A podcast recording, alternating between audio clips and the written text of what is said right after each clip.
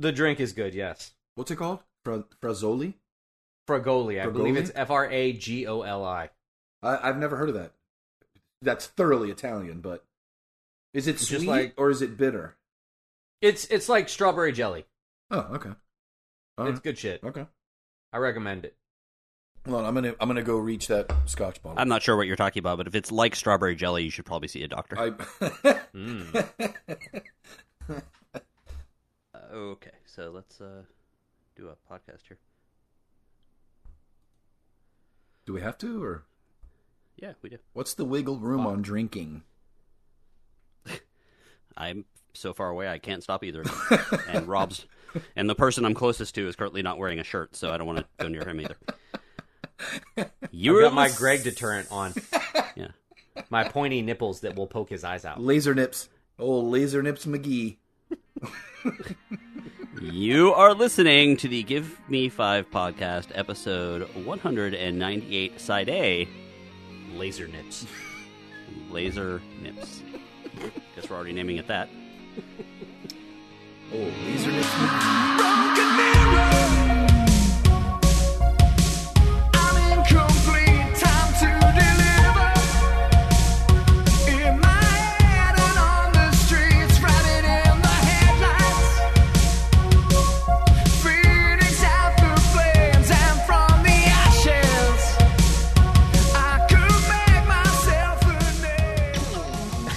is the Give Me Five podcast, a semi entertaining show that is going to be slightly more or less entertaining based on my two co hosts here. So, what do we do on this show? We talk about a bunch of stuff that we've watched, read, listened to, or have somehow imbibed. And uh, then we talk about it um, as well as other things like weird ass Florida people and entertainment news. My name is Johnny Castle, No, it's not. and I am joined by a watermelon Hello. and wait, who's that over there in the corner? Oh, it's Baby. Motherfucker, nobody puts baby in a corner. But we do put watermelon I- in a corner. Yeah, we do. Right. Uh, And then we, we, will smash it with a hammer. Ouch. Yeah, that'll be way more uh, understandable side B episode when we are forced to watch Dirty Dancing. Uh, like- this week, you liked it? I kinda did. I was told that I have to like it, or Oh, God. else. Or there will be a divorce. There, yes, she was like, I, I asked her, if she, my wife, if she'd watch it with me, and she said yes, but I can't mock it, and she said she's going to check the podcast to make sure that I continue to not mock it. I sense family strife a brewing. And then she Oh, stood. Lord. Then I was like, like you're not going to do that. And then she stood in the doorway doing that thing where she points at her eyes with two fingers, then points at me. You know. Mm, I'm watching you. Yeah. Anyway, uh, things we're going to talk about this week. They're watching you. Ooh, good we one. can't afford that song. uh, this week, we're It's a live to rendition. It doesn't count. Talk about the Woodstock documentary, Peace, Love, and Rage. We're going to talk about Paper Tigers and uh, an actual good video game movie, I think. Uh, Free Guy. And if we have a little bit of time, Omar is going to give us uh, give us a review of the movie Val, the documentary about Val Kilmer. So we'll, we will see if that works. If not, we will bump that to next week when I've got more documentaries to talk about as well. Uh, So, Yeah. since we are going to be talking about all this shit, guess what? We're gonna review it. And you know what happens with review shows? You take your shirt off? Yeah, my shirt's already off. That's what are you my talking about? Yeah. Okay. And that, and we're gonna spoil some shit. I may have already spoiled some shit by taking my shirt. I don't know. We'll see. We will try to avoid any major twists, but if we are talking about something that you haven't seen yet, or read, or listened to, like this podcast, then you should probably use your own discretion and come back later. Yep. So, news. Do we? I see you have some news that said you are an idiot. I, Or, I I'm did. sorry, actually. sorry, not an idiot, a moron. Sorry. Yes. I want to be accurate. You want Why me to start on- with that? Uh, yeah, we can do that. So, um, I was looking at my Audible account today. Mhm.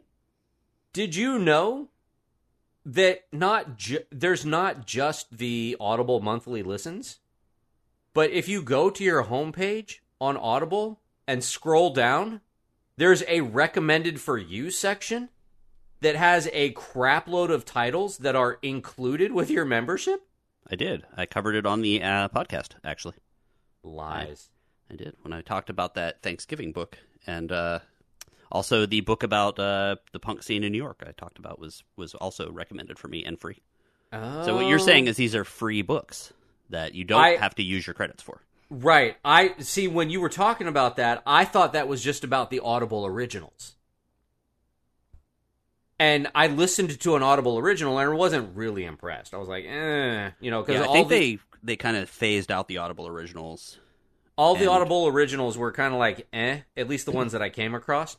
And I was just thumbing through my homepage today, and I'm like, well, no, they still have they still have Audible originals because the first thing on my on my homepage is our newest can't miss Audible originals, and I'm like, eh. And then I scroll down a little bit further, and there's a section that says uh, top picks for you, and it had a whole crap load of books that said included, and I was like, what is this? Can I just get this for free? What the hell is this? So I started clicking on them. I downloaded like I don't know. I think I downloaded like ten books. I was like, what the, what the f? I got and I've been I've been like hoarding my my credits because I don't want to spend credits on books that I won't like. But I'm like, and so I go like large long stretches in between books when when I don't I don't want to like drop a credit on something that I'm not like 100% sure about. But like I've got a whole bunch of books in this included section for me that are like book ones in a series. And I'm like, no shit, I can check out the first book in a series and find out whether or not I like Oh, this is awesome. I can't believe I haven't found this before. That's So I downloaded do. like 10 books and I'm going to check out all these books while I wait Yeah, for that- other books to come out. that Chateau Marmont book that I talked about was one of those. As was the Love Goes to Buildings on Fire, was about the '70s punk scene and nice. other Okay. music scene. But uh, we had a death. Uh, are, are you done talking about Audible? So I can now. I, be I am so I done can be talking about Audible. Uh, there was a death of uh, A salesman? no, this would be of a uh, of an Asian karate actor, actor fairly famous, uh, Sonny Chiba. Um, he was most know. known for he was uh, he played uh, Hanzo in Kill Bill, the guy that made the knife. Oh Uh, wow. he was he was also in Fast and the Furious Tokyo Drift. Um, as well as he was a very big star um, in Asian cinema. I'm assuming I think he was Chinese, maybe. Uh, he was in kids started off in kids shows. I don't know exactly his all of his things, but he was one of those people that Quentin Tarantino was you know loved. So whenever one of his movies came out, you know there was a while that Quentin Tarantino was releasing uh, Asian movies on like his own like sub imprint. So he was one of those people. I think there was some crossover with Bruce Lee, but Mhm. um, he passed away from from COVID. He was also 82, um, and uh, he actually there he was supposed to be in a movie that seemed pretty cool. Uh, like he actually had a upcoming role that looked fairly badass, which I, I'm wishing I was remembering the ins and outs of it now, but I'm not. But sadly, that didn't um, come to Materialize. pass. Yeah, it didn't. I mean, they had to shut down production about a year ago anyway. But yeah, he will not be able to. I think it. I think it had uh, Samuel L. Jackson in it too, which is why it was badass. Hmm. But um, so there's that. Uh, and then there's another little bit of news here, and this one's is I guess interesting because this this started in the chat room, and I did not respond to it because there was conversations about the new Jeopardy host. Mm. And who it should have been? So, who who did you think it should have been? LeVar Burton. Okay. So I was very big on that too.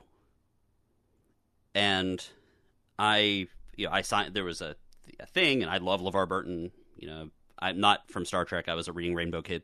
Mm-hmm. Yay. Um and I was I love him super from Star Trek. Yeah, and I love him in general. Mhm. Um I d- this is one of the reasons why I didn't respond because I, you know, it's a chat it's a chat room.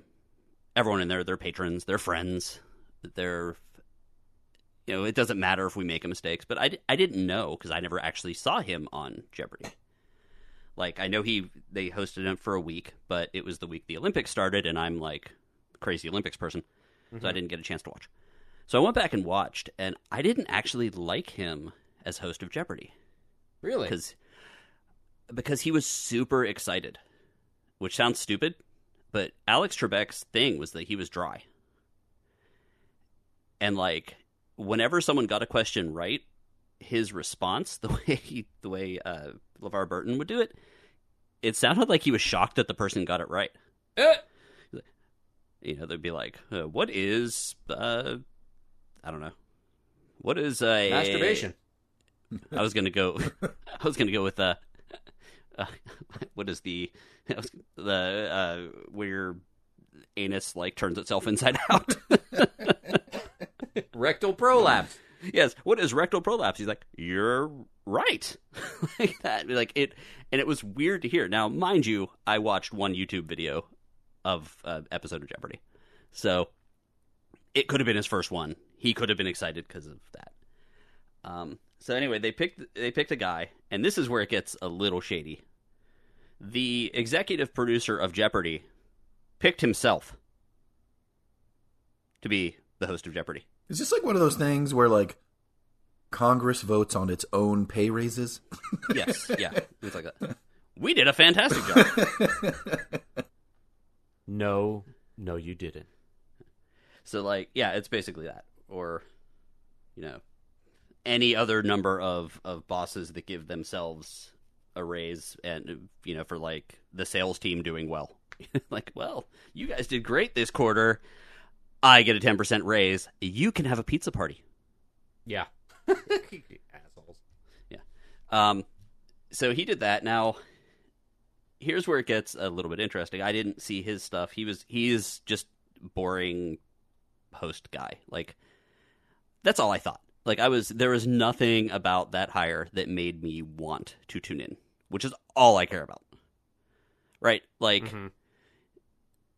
I want to to I I mean even Aaron Rodgers he did a, a stint and he was like super excited about it cuz he grew up on that show Mhm. that made me want to turn in. I'm not a Packers fan. I know someone that is, but you know, I wanted to tune in to see that. You know, and just I, like I loved the little. They actually had a question about the Green Bay Packers when Aaron Rodgers was hosting, and nobody got the answer. Oh, Aaron funny. was sitting there, and Aaron was sitting there, and he's like, "Really, guys? oh, delicious irony. yeah, Yeah, it's like I, I like seeing people out of their element. It's like when you tune in specifically to SNL to see like Michael Jordan be on it. You know, just to, Mhm. okay, or Peyton Manning or something. But I, I even thought Um, that um um I can't remember his name right now. The one that everyone knows that who who, who uh like broke all the records for um oh, uh, yeah, the uh, Ken Jennings. Ken Jen. Yeah, Ken he did a great job yeah. hosting. Honestly, that's he re- like he really if- did. And yeah, we never know if people actually want this because you know if you decide to become the host of Jeopardy, you know that's your job forever now. sure, much. but what I'm saying is there were so many options. There's so many viable Yeah. options.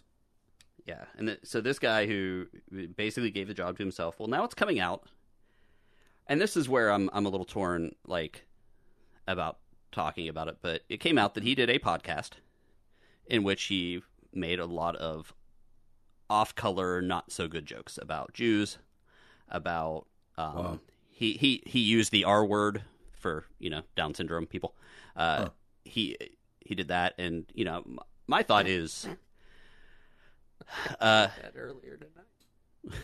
my thought is that you know if it, I say mean stuff about Rob all the time, Mm-hmm. yeah, and like oh that's the big thing. Like he, there's all this talk. Like well, we listened to the pa- his past podcasts, and he was he was mean to his co-host, and he was talking about how his co-host is is a female. He was talking about how his co-host. He was like, "Let me see your phone. Let's see if you have any booby pics on there."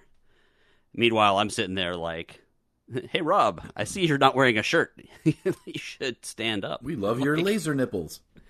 Yeah, That's right. exactly. And I'm like, "Shit, am I never going to be the host of Jeopardy now?" No, probably not. Or or maybe I am going to be the host of Jeopardy. yeah, the requirements are slim. Yeah, but what I find kind of interesting is this co-host on this podcast is is a uh, woman named Beth Triffon, who has had a very long career of being, you know, cheerleader number seven or uh, you know, angry college student twelve, you know, like on the credits. Mm-hmm. But recently, she got she was on uh, the Goldbergs, which I watch. I don't know if you watch. Do you watch the? Do you watch that show? Mm-mm. Okay, so she I've seen it, She but played like Not she she played one of the main character's sisters, or she plays one of the main character's sisters, who would occasionally be on an episode when she's home from college. Well, they did an episode with her and one of the other characters uh, becoming boyfriend and girlfriend, and it it matched so well that now she's like a main player on the show. So I kind of feel bad that like this woman who was friendly with this jackass who's now going to be the host of Jeopardy is now getting you know is finally in a big role and now she's only known as being this when clearly she didn't care and she's not complaining mind you if she didn't Right. care she continued doing this podcast with somebody just like when i talk about rob standing up and revealing his micro penis on the on the podcast he's not angry with me Right. And and that's that's kind of where we have to get away from being offended for everyone else. It's like because you you and I say some shit to each other that is you know, I mean we give each other a hard time, but there's no there's no malicious intent behind it. Mhm. And and I I mean I haven't listened to the podcast, I don't know, but if they have if they have a relationship like you and I have, I really don't think that there was any malicious intent behind his his conversations with her. It was the, the part I read was basically I think she showed him a picture of like a trip she took with her friends, Mhm. and he was like, "I don't understand why women wear uh, one piece bathing suits. They all look frumpy." And Mhm. he's like, "He's like, oh no, but you look great. You look awesome. Let me see the rest of the pictures on your phone. Let me see if there's any booby pictures on there." And she's like, "Oh, whatever." And then she kind of just said, "Yeah, if you think that's frumpy, you should see my roommate." Where if you ever come over to my house, she's going to show up in sweatpants and a long baggy t-shirt and or something like that. Like, because Mhm. it was casual conversation. It was obviously not expected to be replayed from 2013 to me talking about it. So, you know, I get it. I, but and also comedy things. Now there were some other things about him, but again, I don't know if this is is anyone legitimately mad about these kind of silly, stupid jokes from 2013, or are they like, fuck this guy, let's take him down so LeVar Burton can have this part? well, okay, so that's So there's so many elements of this. that- Correct. That's Well, why I decided to talk because about you it. can And- if, if, if, I, I've said this to uh, numerous times. Um, thank goodness that the three of us didn't have like Facebook or Instagram or something when we were back in 92, 93, 94. Holy shit. Like, are you kidding me? Like when we were all in high school, like we all went to school, high school together, and then college. You know, I, I am so grateful that we didn't have things being like recorded or whatever, just because you just say stupid things sometimes, and things can get so easily taken out of context that it's uh and they do all the time. right, exactly. and and just just like just like the, I mean the conversations that we have and I I mean I've I've told Greg a couple of times I'm like I could never fucking run for office. I mean people would pull shit up on me like oh my god you you said this to your friend Greg. What kind of a person are you? Correct. Like, Dude, "I I was would come if Rob ever decides to run for office. I would find him in my office with lighter fluid, uh, dousing my computer. what are you And- doing? It's and like- you'll be like, dude, it's it's not my computer. It's on the internet. You can't destroy it. fuck. Yeah, Yeah, I mean it's there's Intent. That's that's really right The extent of it. there's uh, we've we've as a as a society we've lost the ability to logically figure out someone's intent well, that's the Um, problem. I- Is the there there I are agree. times when it's there are times when it's not obvious but a lot of the times it really is and you can tell from the conversation and from the context of the conversation and that's where we get in trouble is because like like when stuff like this gets reported they clip the entire conversation and just give you this one statement and like oh look what this asshole said and it's like yeah but that's not the entire conversation and if you listen to the entire conversation you realize that there's more to it than that And it, it also gets causes the actual things to get buried in the noise too, like the actual cases of like, yeah, this person did get sued for sexual harassment and said that you know if you want a promotion, you have to sleep with me. Yeah, that's legit. Right, but now Right. it looks it looks like just you you are 100% correct. It looks like just one other thing amid this cacophony of nonsense. And some of it is like legit, not nonsense. Like Absolutely. like that And- should be And, that's always been my argument. That's always been my argument that the legitimate complaints get lost because people are trying to elevate their their issue to make it seem like it's bigger than it is so they can get support. Mm-hmm. And I do believe that even some of the I don't want to say smaller cases because that minimizes it and that's not fair. I'm not trying to say that, but I don't have another word for it. Um, and I do believe that some of the what I would consider more of a minor case, maybe if you want to use that word, there are some real ones as well. So those should be taken seriously too. Like trapped in trapped in a in a mine or something. Is that- Tho- Those kind of minor cases. oh yes, yes, yes. But um, Hold on, Oy I vey. need another shot of whiskey. Thank you. no, you don't. Either of you. I beg to differ, sir. But the, no, but like I, I- I agree do with you, to, uh, and I think it's a really. I mean, this is something that we could talk about forever and like bring people in. You know, you know, callers or whatever. If that were, I Mm-hmm. can't. That would be awesome. But um, I I find myself rolling my eyes a lot when I hear new new news stories. I'm like, oh, Well, and and here's the problem. And okay, I'm glad you said that. I think a lot of people do, and that's the problem. Is some of those news stories are super legitimate and like scary, but we're s like you said, we're so inundated with some of them that may or may or may not be. I'm not saying they're nonsense, but we don't have the full scope of the story, and I think that hurts the cause. absolutely. I think like for Al, uh, there's a couple stories, and I want to cut this off soon, just because we're not going to talk about this for twenty something minutes. Uh, one, if Yeah, you guys out there want to hear the want to see a story that really defines this, uh, look up Aziz Ansar Aziz Ansari, um, comedian who went on a date, and the date he was apparently a bad date, and someone wrote an entire article for like the New Yorker or some magazines bashing him uh, during the Me Too thing, and it was just a da- bad date. Like it wasn't a, it was, wow, he wasn't really great at talking at the thing, and then I kissed him and told him I wasn't interested in doing anything else, and then he brought me home.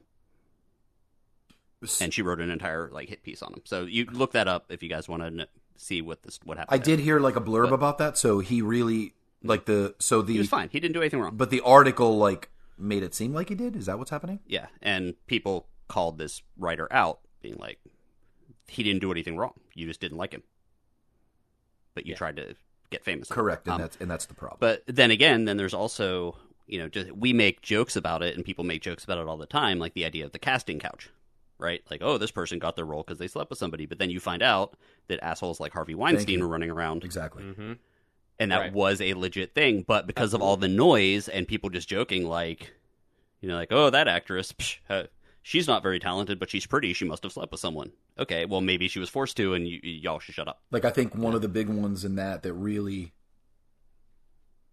like s- struck me, I guess is a way to say it. Um I didn't know this and I'm not going to get into it now, but like I remember Asia Argento. Like she was like a really cool actress. She was in, like Triple X or one of those movies like with the Vin Diesel and stuff. And then she just disappeared. Did you say the Vin Diesel? N- Well, if I did, it wasn't on purpose. I was like, my brain is like all over the place, so I'm probably beginning and ending sentences without actually finishing them. But um, Yeah. apparently, her whole trajectory of like what happened with her has to do with Harvey Weinstein as well, and it's really messed up. Like it's, and this is a legitimate thing. Like we all know that now. Like with Harvey Weinstein, that he's a complete dirtbag. So, but it's yes. So, like, I agree with you that the the Aziz Ansari type stories are the ones that make people roll their eyes, Mhm. and that's not a slam on on you, Rob. Like, because I understand exactly. Like, I get it because after a while, you're like, I mean, is every single time I tried to talk to a girl, is that Am I being? Am I being? A despic- is it a Yes. despicable act, or am I just? Yes. I, human. I'm, I, I'm gonna cut this conversation off now because I just found my segue. Into was it parked news. outside your house? No, ah, but on bumps. no, get stop it, cut.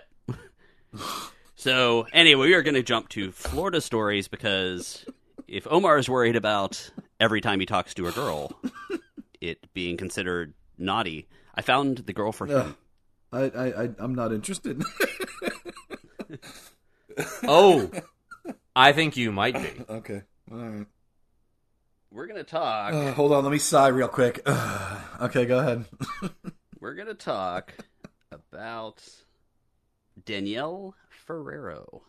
Mhm. She is 38 years old, and she uh, she went to visit her boyfriend in jail. Uh, her boyfriend is a 25 year old Cody Thomas. So she's 38, he's 25, and uh, Sounds like the singer from that one band that we were in. You remember? Remember his? Remember he was like 20 and his girlfriend was like 35 what band was that? when we were back in the 90s, like mid 90s, early 90s. With we'll Squirrel we'll talk later. Squirrel cadaver. anyway, Uh, uh, anyway, uh, so she uh, basically did a video visitation. So they were not in the same room, but they were doing this via internet on other side of walls. And uh, she was grinding around in her little chair uh, on behalf of her her boyfriend, and uh, had an orgasm, according to the reports. She had an orgasm, and also they know this because she said that she had an orgasm through the video thing. So she also as after this she then exposed her breast to him on the camera and causing basically a lockdown of the visitation area um, there's a time and a place, ladies. Okay. yeah she flaunted and rubbed her breasts while they were covered and referred to her revealing outfit as naughty uh-huh. uh, after she revealed that she had an a orgasm she rocked back and forth in her chair uh, and yeah and then uh, at the end of it revealed her breast causing visitation to be canceled by staff at the visitation center. Uh, he is only 10 days into his 30-day pr- prison sentence meaning she couldn't keep it in her pants or shirt for that matter for 30 days. Um, he he is in jail and this is he's a good guy though. He's in jail because um I because they found a meth uh, I guess a uh, syringe full of meth? Is that a thing? I think it was a meth pipe. was it I, I don't mean to be the odd man out. I don't know how you ingest meth. Maybe Greg can enlighten us. I I don't know I don't know. I I don't know. uh, a, they fa- they I saw Breaking Bad. I don't know. I don't know. yeah they found a needle uh, containing meth and uh, her boyfriend said that he would take the rap for it He told the cops it was his. Wow. yeah Okay. so, so what a, what a good dude That's cool. Uh, she, in the past, has had a rap sheet including convictions for battery, criminal mischief, grand theft, grand theft, public intoxication, drunk driving, resisting, and disorderly conduct. She seems lovely. Really. Yes, Possibly Uh, misunderstood. Someone's, someone's With daddy very did- low standards. yes, someone's daddy didn't love her. So we were just thinking. I mean, I'm pretty sure you can talk to her safely if you're into that. don't don't pull out your junk when you go see her though. Yeah. Yeah. That's insane. So that is our uh, WTF. Welcome to Florida. Winner of the week. Okay. Okay. So Did you did you see the latest Disney news? I did. I don't know if we have time to discuss that. Okay. We I mean, I do. I uh, next we will discuss it next week, but yeah. Um, let's. I'm going to talk about Paper Tigers real quick, and then we can do the Woods. Oh yeah, talk to me about think ta- we're gonna Paper time. Tigers. I don't know what this is. I have not heard of this. Okay. I'm out of the loop this week. Paper Tigers is a karate movie featuring middle-aged dudes, so older, you know. Okay, me and you. Okay, got it. Yeah, basically. uh, it uh, stars. Uh, it is okay. It was released uh, May seventh of two thousand twenty-one. It was actually funded in uh, and released in uh, United Arab Emirates of all places. Uh, and it was also one of those kick, Kickstarter, GoFundMe kind of. Wait, wait. It was things. funded there, or it was filmed there. It was funded there. Interesting. Okay. I'm not sure where it was filmed, but it it released in the theaters there. So that's why the release date is a lot longer ago, and it just hit Netflix today or this past weekend. Uh, director uh, Quoc Bao Tran. I don't know how to s- pronounce Q U O K. that sounds right. Q U O C. Uh, starring Matthew Page, Alan Yuli, Ron Yuan, Yuji Okumoto, and uh, Mykel Shannon J- Jenkins. So here's the deal. It's basically um, three old dudes that, when they were kids, they all studied under one Sifu, one master, and they were the only ones. You know, this is like going back to the the the master will train very few people, and those people have to kind of carry on the style and the and that kind of stuff. And they have to be Uh, like there's a worthy of falling- being trained, that kind of thing. Yeah, exactly, exactly. And it's you know the the very intense training. Like you have to stand on one leg for like eight hours, kind of, and kick a million times and punch wood till it breaks and all that shit. Like super, like like they actually show them like standing on paint cans and they can't bend the paint. Like can. my weekends, basically. yeah, pretty much. Yeah, like Saturday, I'm standing on a paint can for an hour and a half. And drinking scotch. Hell yeah. Um, so basically, these three dudes, um, including like the Wonder Kid, who's the main character, uh, have a falling out with the master after a while, and they go off and just do regular everyday things. Like one's an accountant, and one I'm not sure what he does. He they never really say what he does, but um, they go off to do other things, and then reunite many years later when the master has passed away. Now they are under the impression that the master passed away based on not natural causes, but one of those like I'll hit you in a certain part of your body and then five hours later you'll die kind of things. Right. You know, like causing a blood clot to rocket to the brain or something like that. Uh, so I put this on because, of course, my kid does karate, which everyone out there listening hopefully or should know at this point, and I'm kind of interested in that world. Uh, and it was just seemed like something that was something different. Uh, it and I did enjoy it, but that's with a question mark, which you've probably seen that in the notes, because it has a very different tone. It doesn't know if it's supposed to be a comedy. Uh, it's kind of the first karate, uh, you know, coming. You know, like all those movies that that come out with like old dudes, like you know, like I, old guys getting a motorcycle, or old guys reliving their childhood, or playing football. You know, like Wild Hogs, or Or that, or like that book that I talked about uh, a while ago called Kings of the Wyld, where it was the Yeah. middle-aged warriors who were trying to recapture Yeah. their glory. Um, so that is basically, you know, kind of what it is.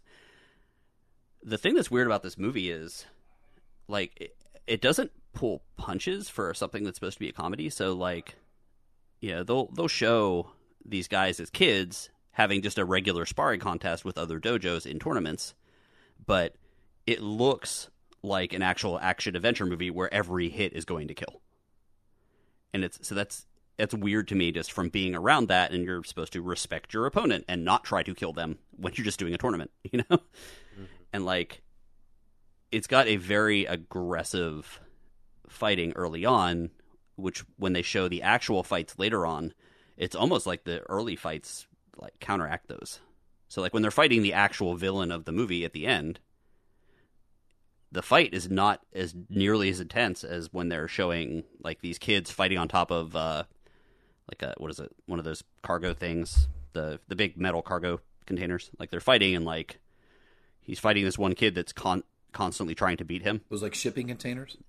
yeah like on top of a shipping container and he kicks this kid off and it's like they're high school kids and he falls off of a shipping container. He's gonna be hurt badly uh, there's a lot of severe head wound looking punches and hits too like when these guys first start getting back into karate after all these years, there's a scene where they fight in a pool against like three other kids.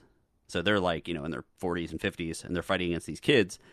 And the accountant guy loses his fight and gets kicked in the face and lands flat on his back, and the back of his head smashes into the ground of an empty pool. And he just, he doesn't hop right up, but they do kind of like a, the Karate Kid, like rubbing the hand thing. And like, and he's like, ugh. I'm like, no, he's probably should see a doctor. I'm sure that works fine. I'm sure. Yeah, So- just spit It's on fine. it. Exactly. It'll be fine. little Walk urine it off. or whatever. Fine. Yeah. So that part was okay. the The performances were great.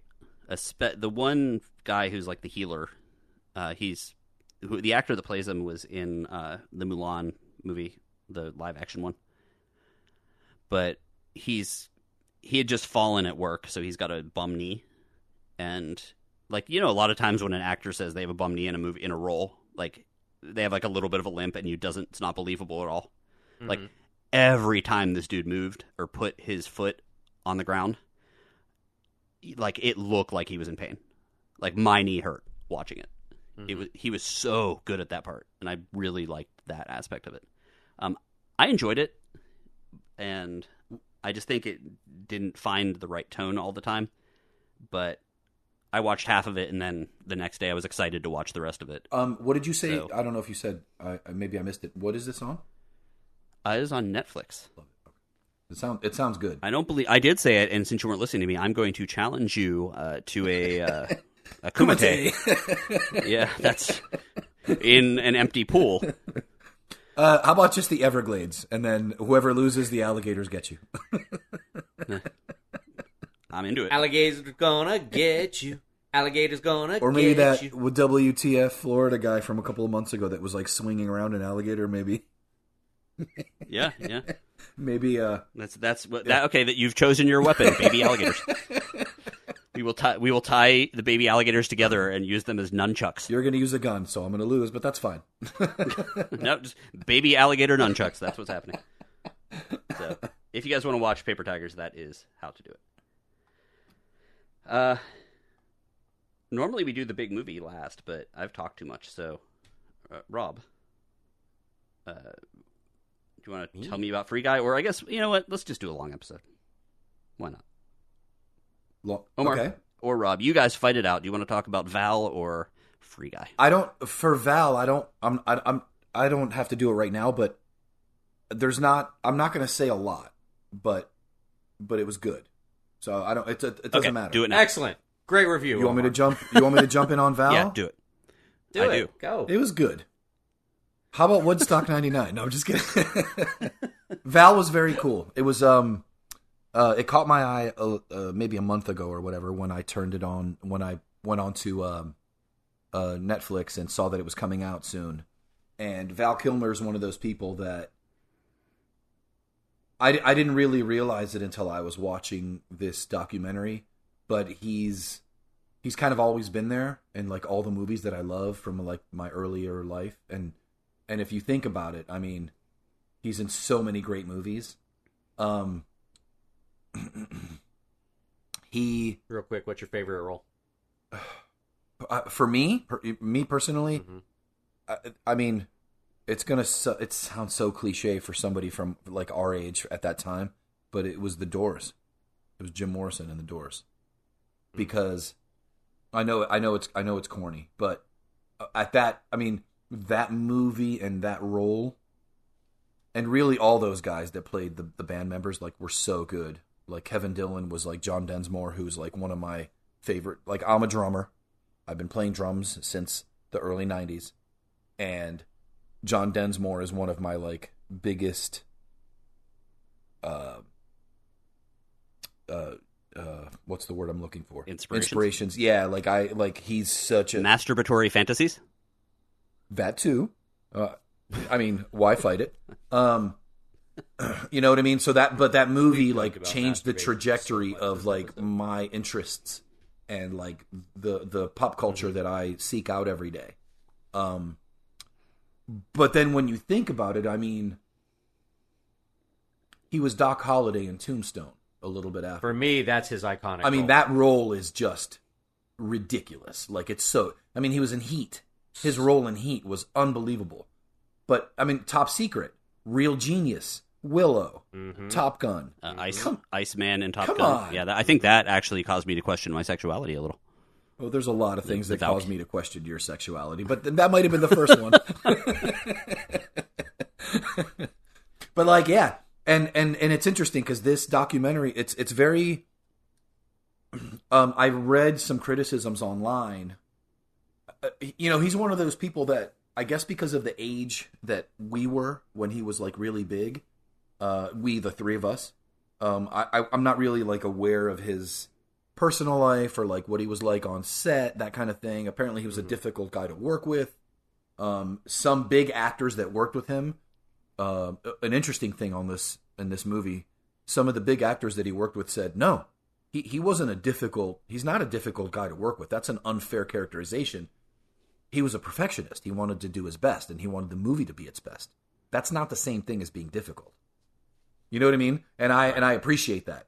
Um, some of the other things that I did see um, about his character, about this movie regarding his character, apparently they skipped over some of the bigger issues with like some of his ex-wives that were famous and it's not in the movie. The whole movie is is um it's his home movies and his son narrates most of it.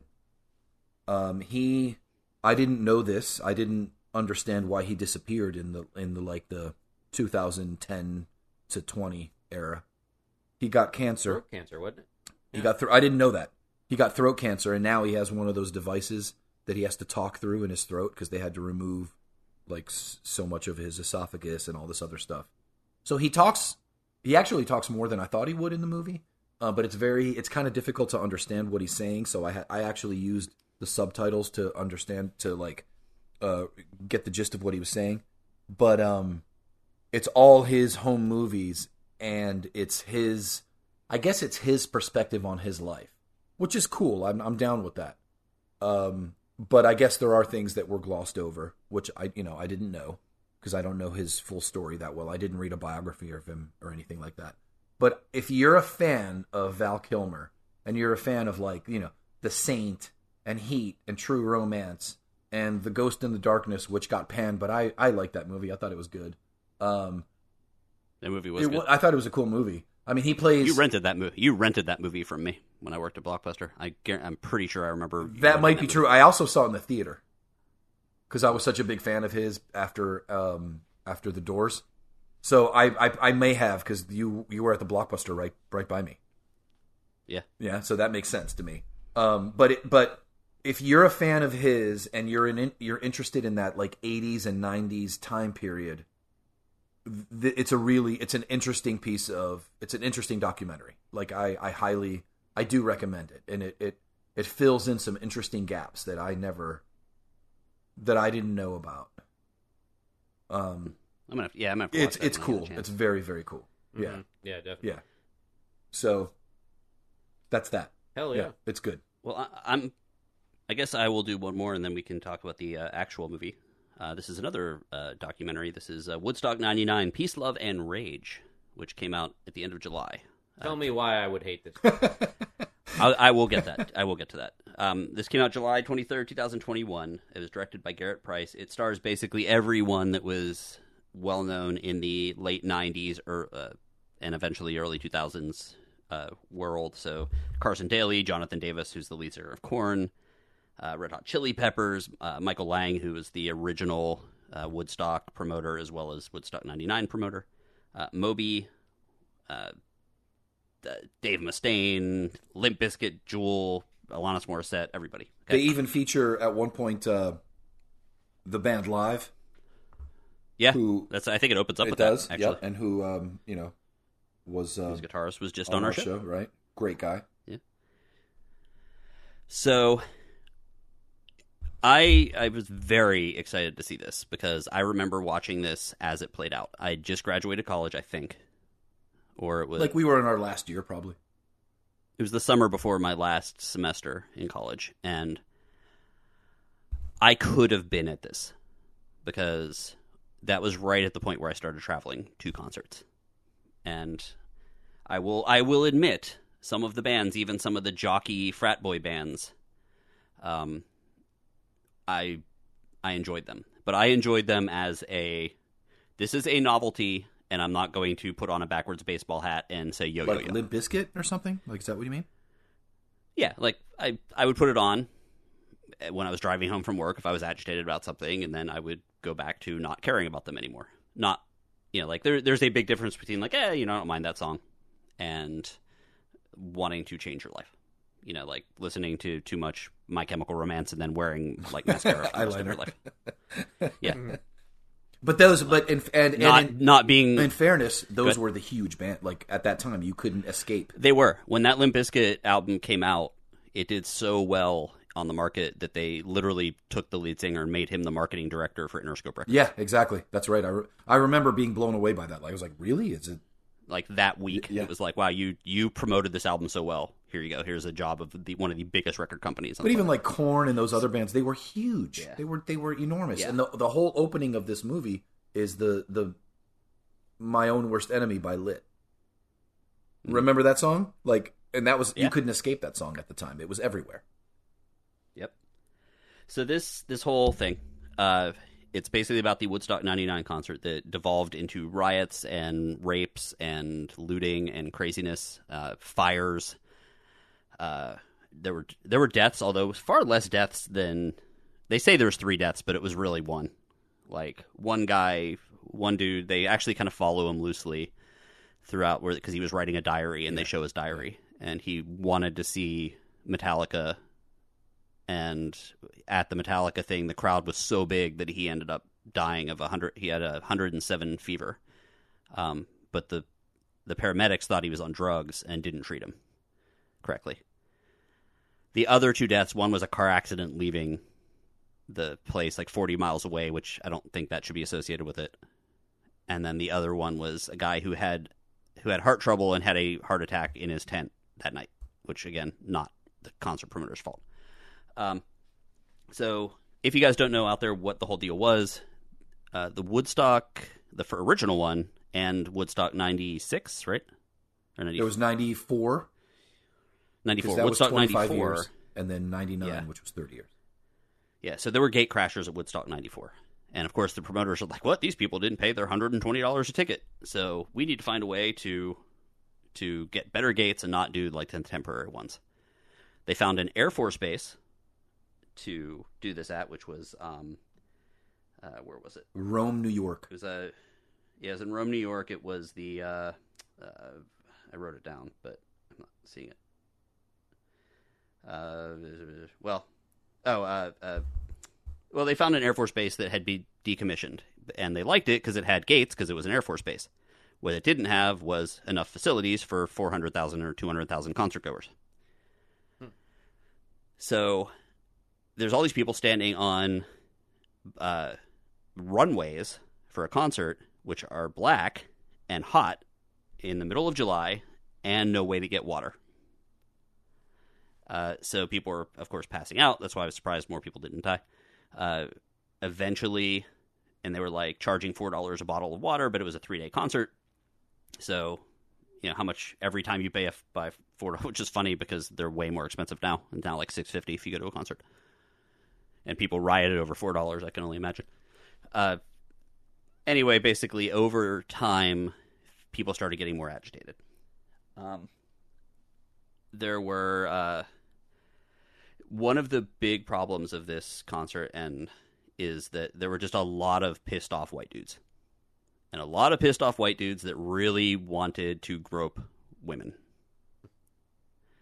Uh, and I will say, just from working a lot of concerts, this isn't, I don't think what's what's going to agitate you. There's there's a section I'll talk about. Um, the more diverse the crowd, uh, meaning completely diverse, like every possible thing in the same crowd, the better. Because I saw, you know, when I went to see a heavy metal crowd that was all white dudes, fights everywhere. When I went to see uh, Enrique Iglesias, which was at the time it was all Hispanic females, they were pulling each other's hair and trying to claw each other's eyes out. But when I go to concerts that are like, you know, I've worked country concerts, even those are actually way more diverse because it's males and females and and adults and kids and all that. The crowd's way better. um, Lollapalooza, when I do those, there's so many different bands, crowd is better. This was all pretty much the same thing, and you get a, a bunch of angry drunk white dudes together, and it's going to be, look at me, I'm going to run on top of the porta potties, or look at me, I'm going to light this thing on fire. Or I'm going to pull the wood down and try to crowd surf on it. It just is a thing. Um, so that's kind of basically what happened. And then the bands didn't help. So uh, the big the part that annoyed me, and I think it was I thought it was filler. They were talking about DMX, who had his huge coming out party at this thing. Um, and one of DMX's songs at the time, so mind you, there's 200,000 people here. One of DMX's songs was My N Word, which I'm not going to say. And he did a sing along in the crowd. And they spent a good 10 to 15 minutes talking about how would you feel if you were at this concert with all of these white people chanting My N Word? Like, DMX was leading it. And they like do that thing where like the music gets all dark and then they try to find any video shot of any African American person in the crowd, like walking away or looking sad, even though it might not have even been the right part. And I'm like, there was enough crazy shit that went on that I don't think this had anything to do with it Right. because That makes sense. he was chanting it with them, and they made it seem like this was the starting point of things going bad, and it was not at all. I mean, when you're in a crowd like that, and I don't get I don't get annoyed by that kind of stuff, but it was it was one of those things that was so obvious what they were doing. Kind of like whenever there's a good news a good news story about someone, they'll find a good picture of them smiling, or a bad news story about them, they're going to find a picture of them scowling, regardless if it, if it was at that event. That's kind of what they did there. Right. So I thought that was a little lame, but there was like legit parts where people were like, uh, people started ripping the the wood down off the fences and crowd surfing on it. And this is during Limp Bizkit set, and he they played the song "Break Stuff," and they warned him. They're like, "You need to stop this." Because there's people starting to tear down the giant towers, are lighting towers and speaker towers, and he, the lead singer of Limp Bizkit's like, oh, this is fucking cool. Look at all you guys crowd surf out there. This is awesome. You should. I'm gonna play break stuff, which is their song. Yeah, let's play break stuff, and then like encourage people to start ripping shit down. I remember that. Um, that was like one of the big things that was talked about even on MTV at the time. Like It was live on MTV. Ru- like I was watching. No, but I'm saying like even afterwards, it was reported as one of those moments where shit went wrong.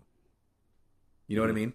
Oh, you could see like in Dave Holmes, who was that MTV guy. He was like the preppy looking MTV dude, and Carson Daly like. This was a us versus them moment because this was when the Backstreet Boys were popular and all of these people hated Backstreet Boys. So Carson Daly went out and it was like, let's throw shit at Carson Daly. Right. Like if it was it was one of those if they get him, they're going to beat the shit out of him kind of thing. Mm-hmm. So that was the one day, and then the part that I was really shocked about, and I I remembered this, but I kind of didn't because I I don't I think that I hold them in a higher regard, the Red Hot Chili Peppers. When shit started going wrong, there was supposed to be a candlelight vigil vigil because uh, Columbine happened like a week before, so they're doing Oh, a candlelight right. vigil for Columbine, Yeah. and people took the candles and piled up all of the shit they could find and tried to and burnt it. Uh, so they asked Anthony Kiedis if they could tone it down, um, and you know uh, there was some, and basically tone it down and get everyone to move so that they could get fire trucks in to put out the fires. Um, and instead of doing the right thing and leading the crowd and say, "Hey guys, can you back away from the fires?" He started playing "Fire" by Jimi Hendrix, or they they which wasn't on their set list of course.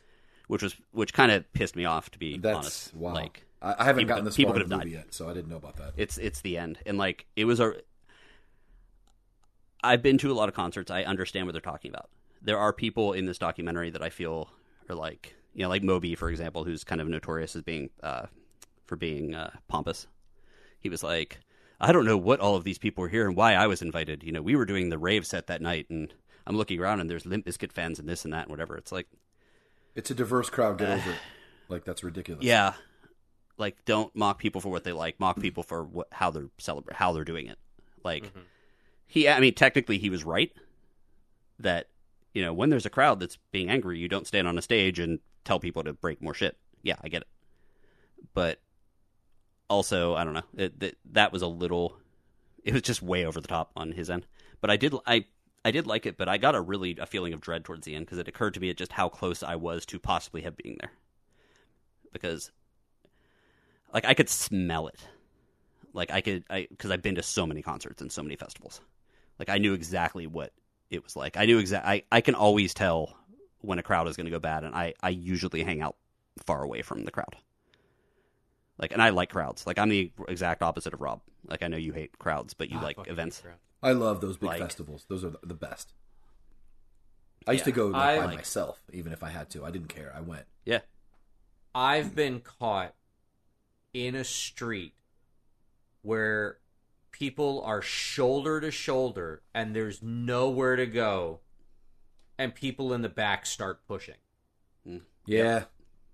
That's like that Pearl Jam show in Fort Lauderdale at that baseball stadium. Remember that? And I that's that. a that's a absolutely horrifying feeling knowing that you're in this mass of people with nowhere to go, you can't move and the crowd is starting to tip. that's It's like You're right. it I need becomes liquid.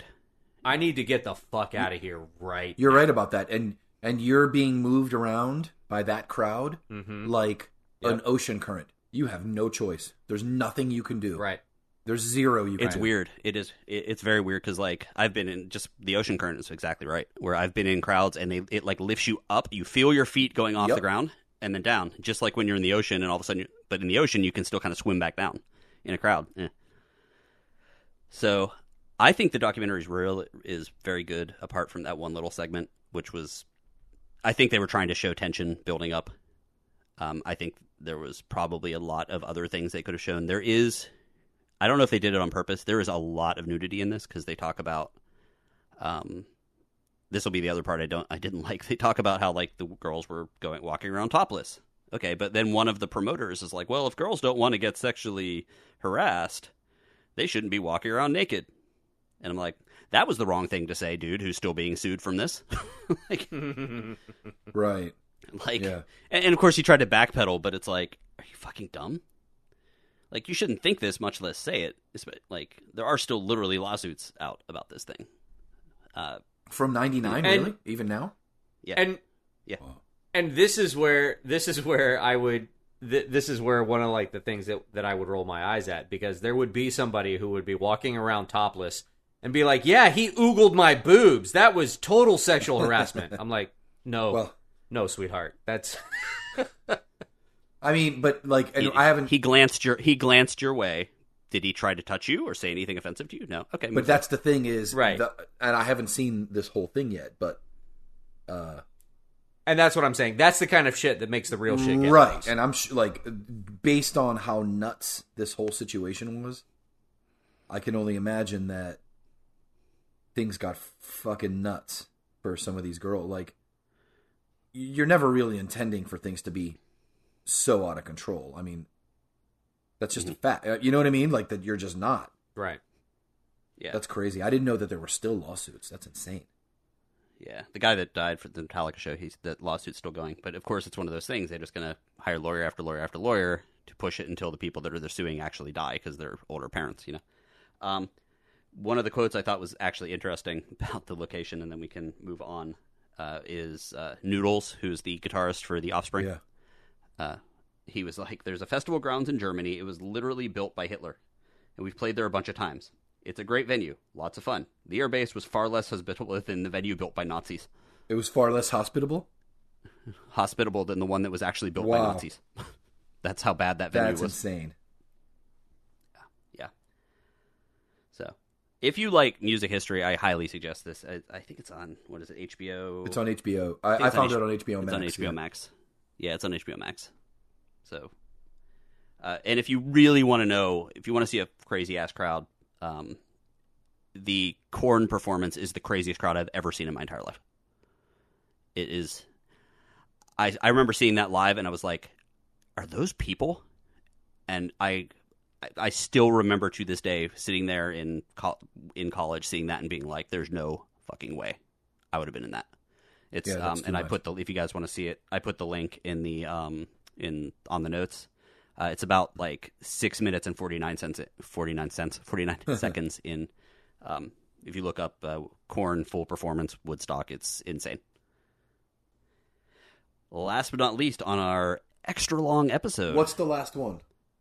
Free Guy? We're going to talk about Free Guy. Actually, Rob is going to talk about Free Guy. Oh, 'cause he's I the want to see that so bad. Wait, Rob, are you going to spoil it? I, um, I'm just giving you a hard time. I get it. I get it. I'm gonna try not to. I'm gonna try not to. Just remember, Omar, if you are going to complain about him spoiling it, you have to do it via email. You can't do it on the episode. And it has to be Where am I addressed to to email? Greg. Apparently, me. Who? who You can, uh, I or know? give me five podcast at gmail.com, or you can uh, complain uh, on our Facebook page by searching "Give Me Five Podcast." Or see, now you don't have you just got me to do the contact, so you don't have to do it anymore. Yeah, you Boom. did. Uh, or you can buy a t you can buy a t-shirt, and when you buy the t-shirt, uh, you can uh, make a complaint on our Threadless page, threadless.com slash give me five podcast, or you can become a patron and then literally go into our chat room because if you join our patron at the five dollar level, you can go into the chat room and complain in person. Omar, you son of a bitch! You But how here- dare you get me to do all of that stuff? Here's the problem with me complaining, though. I've already been warned. So. So Too bad, I guess. suck it. Exactly. So, spoil away, buddy. So I did go see Free Guy uh, actually yesterday. I saw it on Wednesday, and it came out August thirteenth of twenty twenty one. It's directed by Shawn Levy, and it stars Ryan Reynolds, uh, Jodie Comer, Taika Waititi, Lil Rel Howery, Joe Keery, Utkarsh Ambudkar. It's also got God, I wish that was Channing my name. Tatum as a. it's got Channing Tatum as a game character, and this made me laugh when I saw this. As a game character named Revenjamin Buttons. That's fantastic. I was like, that's hilarious. I like that. That's so good. And that character was actually controlled by Matty Cardarople. Cardarople? And I know you guys know who he is. You may not recognize the name, but he's that really goofy looking guy. Um, he's totally like the nerd in like everything. Me? Yes, yes.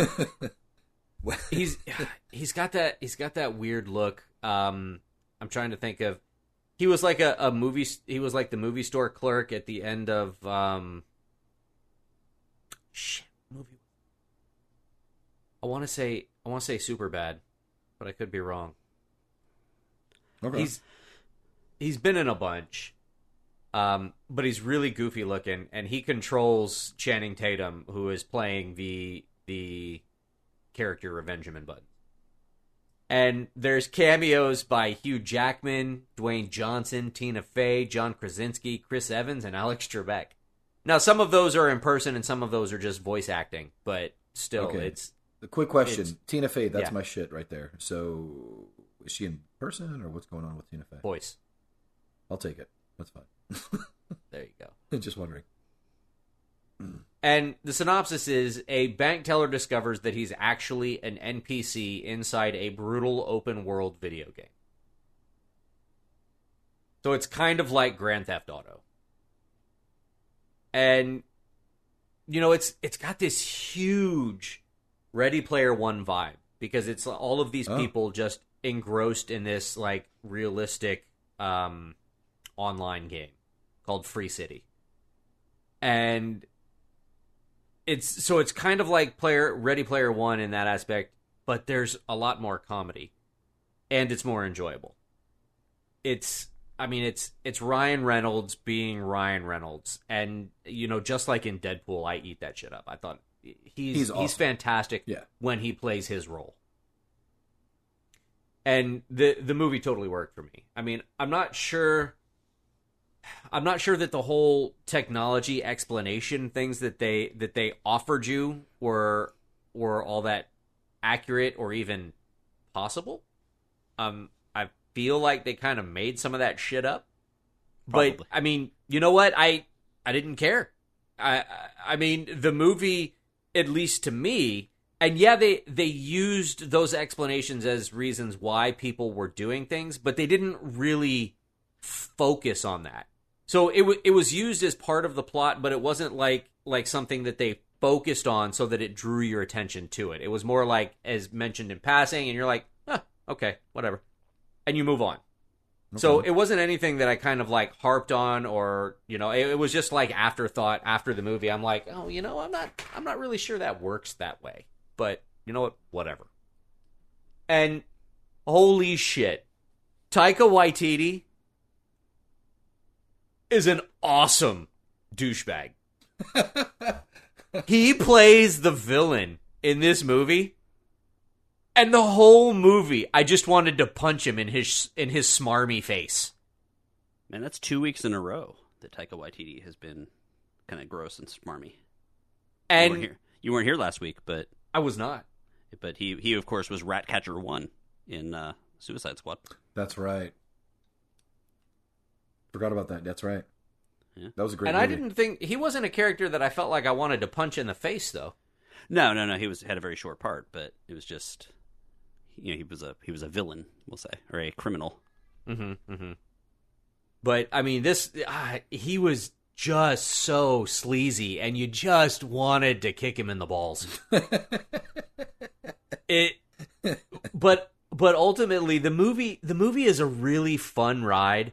It's it's a bit of Matrix mixed with some Ready Player One, a a bit of AI, a dash of Westworld, and maybe a little bit of the Lego Movie. Interesting. Oh. I I I really enjoyed this movie. And and I know that there have been some some reviews saying that you know this movie has nothing new. Fuck those guys. This movie was great. Go see this movie. I enjoyed the shit out of it. It's it's just it's just a lot of fun. There were there were several scenes in the movie that literally made me laugh out loud. They they did a couple of like great references to other things and I don't want to blow it, but they they made references to other things that that made me laugh. And it was just just and without spoiling it, I mean it, it he's basically he's basically AI that that becomes sentient. And I, I don't think that's spoiling too much because that, That's in the that- trailer. the the trailer kind of gives that away. Mhm. So he he's basically an AI program that that becomes self aware, Okay. and him exploring this world as he's you know quote unquote awakening is just delightful. It's like he plays that wide eyed kid amazement so well. It's like a reverse Matrix. Yes. He's pulled the old Matrixception. but but do you, do you know what I'm talking about? The the whole wide eyed discovery thing that as as the movie progresses and he learns more and more, it's just like, oh, have you seen this? You know that Yeah. kind of shit, and it's he he's so good at it, and Mhm. I I loved every minute of this movie. Okay. I do want to see it. It Me as too. we've talked we've talked about this on the episode a couple times. We have connections to the the writer, and I Mhm. feel um, it's it's a friend of a friend or uh, the child of a friend, um, uh, who wrote this, uh, Shaw, uh, Matt Lieberman. So he of course wrote um, the Christmas Chronicles one and two. He wrote Scoob. Uh, Uh-huh. I think he wrote the uh, the Addams Family movie, the cartoon one. Oh, cool. Um, he's kind of a go-to writer in in Hollywood right now for this exact movie, and this, from all accounts, is one of his uh, like big ones, like one of his really good ones. Um, what else do you write? It's. I will with- say Playing with Fire. It's the- really well written. In my opinion, the story is there. I like the story.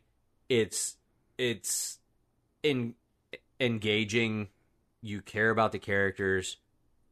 The the music is is great. The special effects are are amazing. They they did a really good job as far as like the the glasses that because they denote the real world players by the glasses that they wear because the glasses allow them to see all of like the power ups and all that other stuff So in the, the- game. Yeah, the display stuff. The It's the, heads up HUD. interface basically. Got It's, it. So um, that's how you know what's what. Right, right. Mhm. And and but all of that being said, this movie falls apart without Ryan Reynolds. Well, that's what I was gonna say. Is Ryan Reynolds is in it, so I'm I'll I'll watch it. Like that, he's just awesome. in my opinion. There's a lot of things that fall apart without Ryan Reynolds. Deadpool falls apart without Ryan Reynolds. Deadpool Reynolds. definitely falls apart without Ryan. Reynolds. Literally 75% of all of Omar's sexual fa- fantasies fall apart. uh, without seventy Ryan five. What are you underselling it? Like uh, okay. Yeah. Says me, Captain Danny Trejo.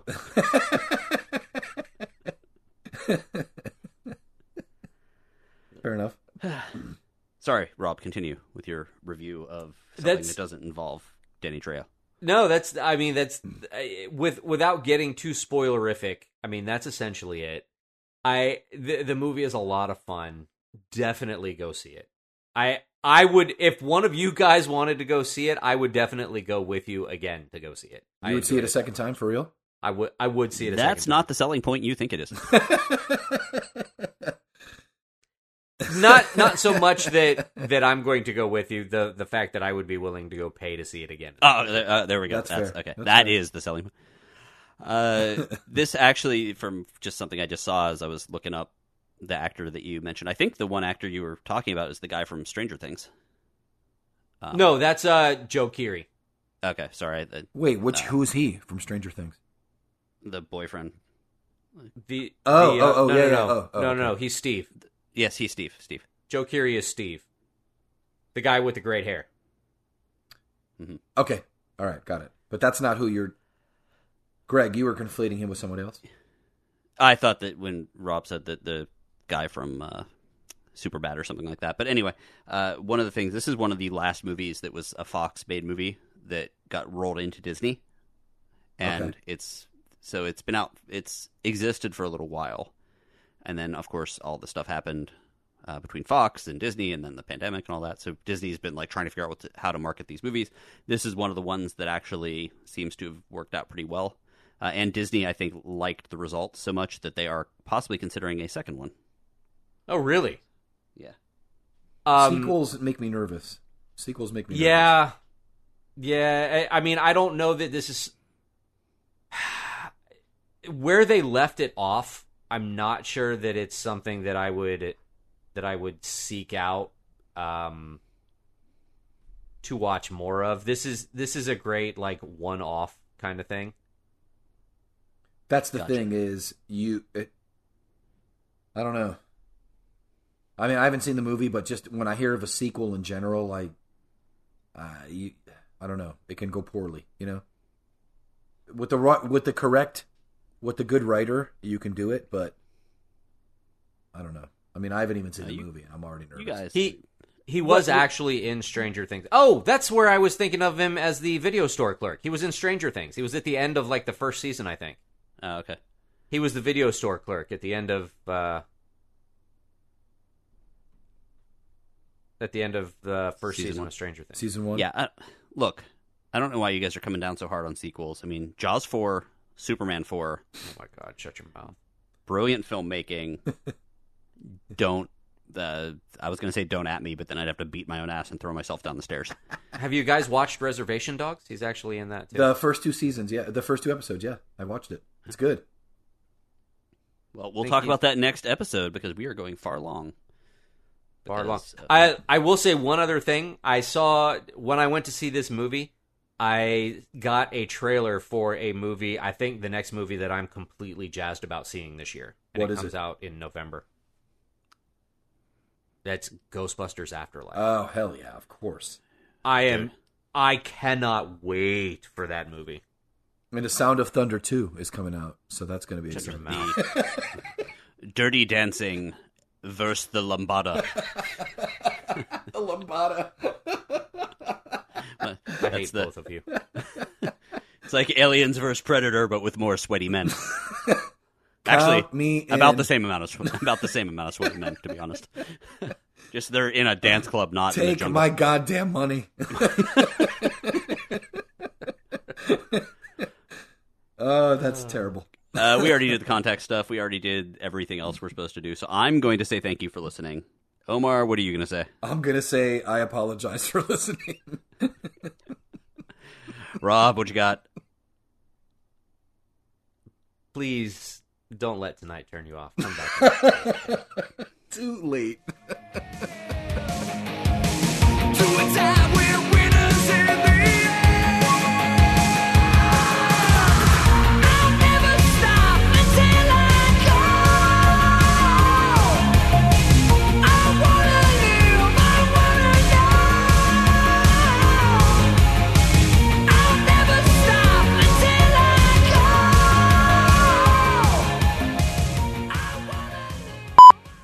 So I have a couple of moonshine varieties, like flavor varieties. Um, I had an apple pie one. It got drunk mostly, like, but it wasn't very good. Like I think it was just like when me and like whoever was around and there was nothing left. I still have three others that I haven't opened yet. One's like blueberry something, one like blueberry cobbler or something. Are you supposed to mix that with something? I have a mixer that I mix with it. Um, I've also got a uh, white He light. calls it urine. Yes. You mix it with my urine, no, that's and you um, get far more drunk. it's Italian. It's Urani.